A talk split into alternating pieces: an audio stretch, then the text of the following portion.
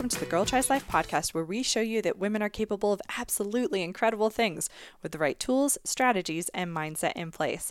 I'm your host, Victoria Smith. I am a stress reduction coach who is all about helping you reduce your stress so that you actually have time and energy for the things that matter most to you in life. Now, today I really want to dive into talking about how you stress less about politics. but before that before I get into that, the Girl Tries Life podcast is a proud member of the Alberta Podcast Network, which is powered by ATB.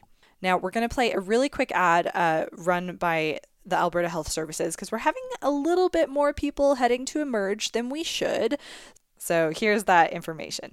We ask these children if they know when to go to emergency and when there are other options. Uh, I'd definitely go to emergency if I broke my arm. If you stopped breathing or something's really wrong. If you had a cold, you should probably just go to a doctor and not into the emergency or clinic. If you have an emergency, we're here to help. If it's not an emergency, you have options. Take control of your health. Call 811 or visit ahs.ca/options. I want to tell you about a fellow Alberta Podcast Network member. And given that we're talking about politics on the podcast today, I want to talk to you about the Daveberta podcast. Um, it's something that I recommend within the podcast itself. So Dave Cournoyer and Adam Rozenhart, they talk about all about Alberta politics, and I actually think they do a great job at it being fairly balanced. It's not incredible it's not incredibly biased like many of the other media things that you will find out there. So you can find them at daveberta.ca I highly recommend that you take a listen, especially if you live in Alberta. Otherwise, if you don't live in Alberta, you probably don't need to hear about it. Anywho, so they are just back. They got back on July 15th. So by the time that this episode is going live, you will be able to tune in and catch up on Alberta politics and everything that you may have missed. Okay. Okay, so like I said, this topic is about stressing less about politics, and it is a topic that I have been noodling on for quite some time. As a stress reduction coach, there are still areas of my life that I find quite stressful. And if I think of the one that's at the top, it's at the top because I don't always feel the most equipped to deal with it, and that's politics. So, I, obviously, I have no idea where you're tuning in from and where you're listening to this, but I will just share my own experience and maybe you can sort of relate to it. So I live in Alberta, and we recently had a provincial election that has very much divided the province. Um, it feels like we're starting to experience the divide that exists in the US and in the UK, and I would list other countries, but I am not as well versed in their politics. But it feels like every country is experiencing a harsh divide, in large part, I believe, due to the increase in media and infotainment that is flooding our lives. But I'm getting ahead of myself here. The question is, what do we do about it? As I see it, there are three options for how we can choose to engage with politics. So, option one is we, invo- we avoid politics at all costs. We don't engage, we don't read the news, we unfollow any accounts that talk about it, and instead we hone in on our own lives. Option two is we dive headlong in. We are like beyond passionate about politics, we share our opinions loud and proud, and we are involved in an active way. Option three is where I think most people want to live, um, which is where we are informed in order to make decisions, but we are not letting politics rule our lives and our stress levels. So I aim for option three, but the problem with that is that there is such a fine line between being informed enough and being flooded with information that enrages us. So let me be clear aiming for option three doesn't mean every day is a precise balance. I frankly don't believe balance is a thing, anyways, but it means that we're striving for more equilibrium. So, how do we get there? I, like I said, I've been thinking long and hard about this and have been implementing the following five strategies, which have personally made a positive impact on my relationship with stress and politics. So I hope that they're helpful for you as well. So, number one is to choose your media consumption wisely so much media these days is infotainment. They provide a little information, but they are aiming for your clicks, which they garner through shouting headlines, frustrating images, and choice words, which are aimed to rile you up. If you turn on the TV, and yes, people do still watch TV, much of the news feels more like opinion shows, and yet they don't specifically state that they're opinions. Context is rarely provided anymore, and I don't know about you, but in my own life, I could point to several moments where if you plucked a statement of mine out of context, it would sound horrific and out of line and out of line with my values. In context, it makes much more sense and is not enraging. Uh, and the same goes for infotainment. So, where can you go to find actual news that is more fact driven? So, I don't have the exact answers for you because it depends what city and what country you live in. But what I would suggest is when you start reading news, news sources, do so with a critical eye. Do they present both sides or is it more biased to one or the other? Does it feel opinion driven? Are they painting one side as good and one side as bad? That's a really great indicator because news organiza- organizations know that good versus evil sells. Now, it's harder to sell a balanced portrayal of a situation, and yet that is the news source that you need to seek out if you want to be informed and still tone down your stress levels. In Alberta, my favorite podcast to listen to about the news is Daveberta, which we already talked about, who's a fellow Alberta Podcast Network member. And for the most part, they really aim to provide a balanced view, and they also bring on guests who share different viewpoints, which I find really helpful and it comes out about every two weeks. So I find that I'm getting top information as opposed to like the constant stream of information that, you know, could throw each and every day off course. Now, when it comes to social media, I am steering clear of Twitter these days. Twitter feels like a less friendly place, and um, at least it does these days, and it's more like the easiest venue to throw barbs at strangers. On Facebook, I choose to mute friends who share political content that is vastly opposed to my opinions or that falls in that infotainment category. So let's be clear I'm, I'm not living in an echo chamber. Like, remember, I do read the news, but I'm trying to keep my friends my friends. Number two, avoid the comment section. So let's say that you do click on a news article that has some that someone has shared on social. Above all else, do not read the comments section. Now, the comments section is a bit like a drug. We are pulled there because we are looking for validation that other people think the way that we do, but instead we find pure rage for the most part. Total strangers insulting one another from everything from their political views to how they misspelled a word. The comments section is not going to bring you validation. It will not provide you with educated viewpoints, and it will only bring you more stress. End of. I know it's an addictive scroll, but this is one action that will seriously decrease your stress if you've been struggling with it. Number three is get up close. Now, when the last election happened, I realized how much I live in a bubble, not because I don't read the news, but because other than the workplace, I surrounded myself with people who think like me and vote like me. And I was really troubled by the ramifications for human rights under the current political re- leaders, and I wondered how, quite frankly, how people voted for them. And then as that week passed, I interacted with a number of people who help out my family in many ways. Like our pipes burst, so the plumber came in. Our car was on the fritz, so we went to the garage. I had a number of appointments for like paperwork related to passports and insurance. And statistically, 60% of the people that I would be engaging with voted differently to me. And yet I had really pleasant interactions with all of them.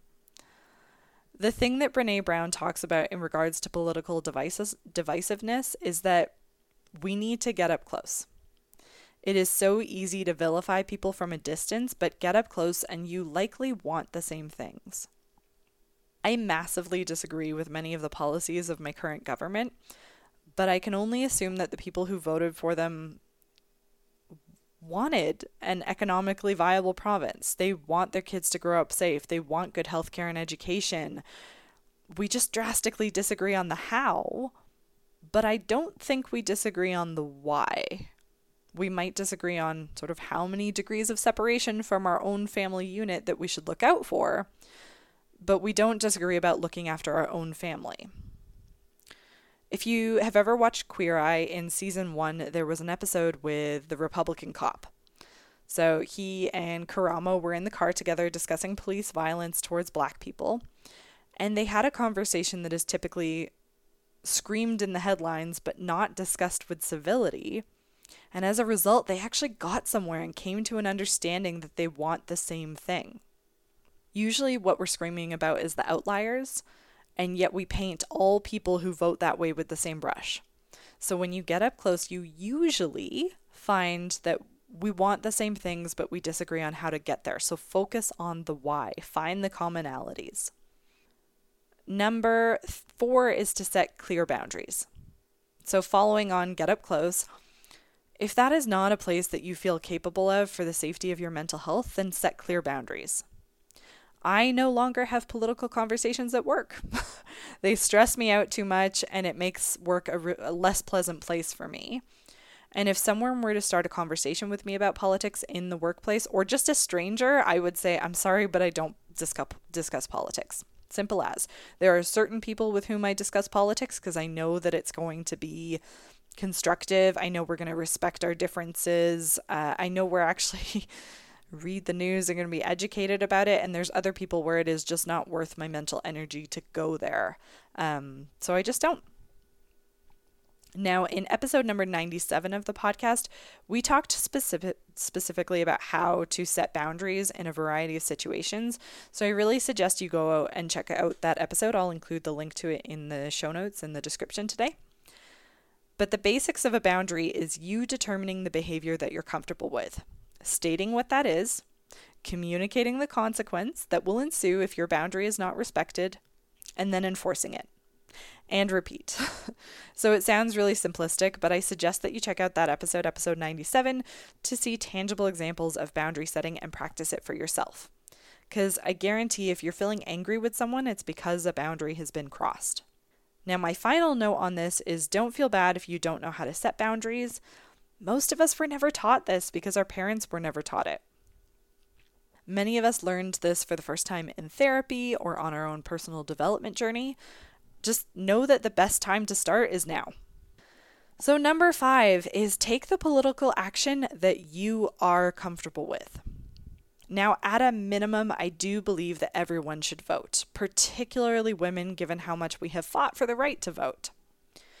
Beyond voting, I think that you have to take the level of political action that you're comfortable with.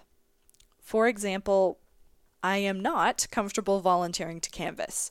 My brain gets riddled with scenarios where strangers tell me to go bleep myself, and so that is a political action I don't think I'm ever going to be able to take. I am, however, comfortable with writing to local rep- representatives about my concern. I am comfortable donating, albeit it's not in huge dollar amounts. I am comfortable sharing real data that I find that supports policies that I'm fighting for. I am not comfortable getting into Twitter battles with trolls, and I no longer receive political mailings because I find all parties to be hyperbolic in their positions, and all of them add unnecessary stress, even the one that I support. Um, I am not comfortable trying to persuade you to think differently. And this is new for me, but I've decided it's a hill that I'm not willing to die on. I will share information, but I'm not going to have the debate with you one on one anymore. It's just not worth it to me.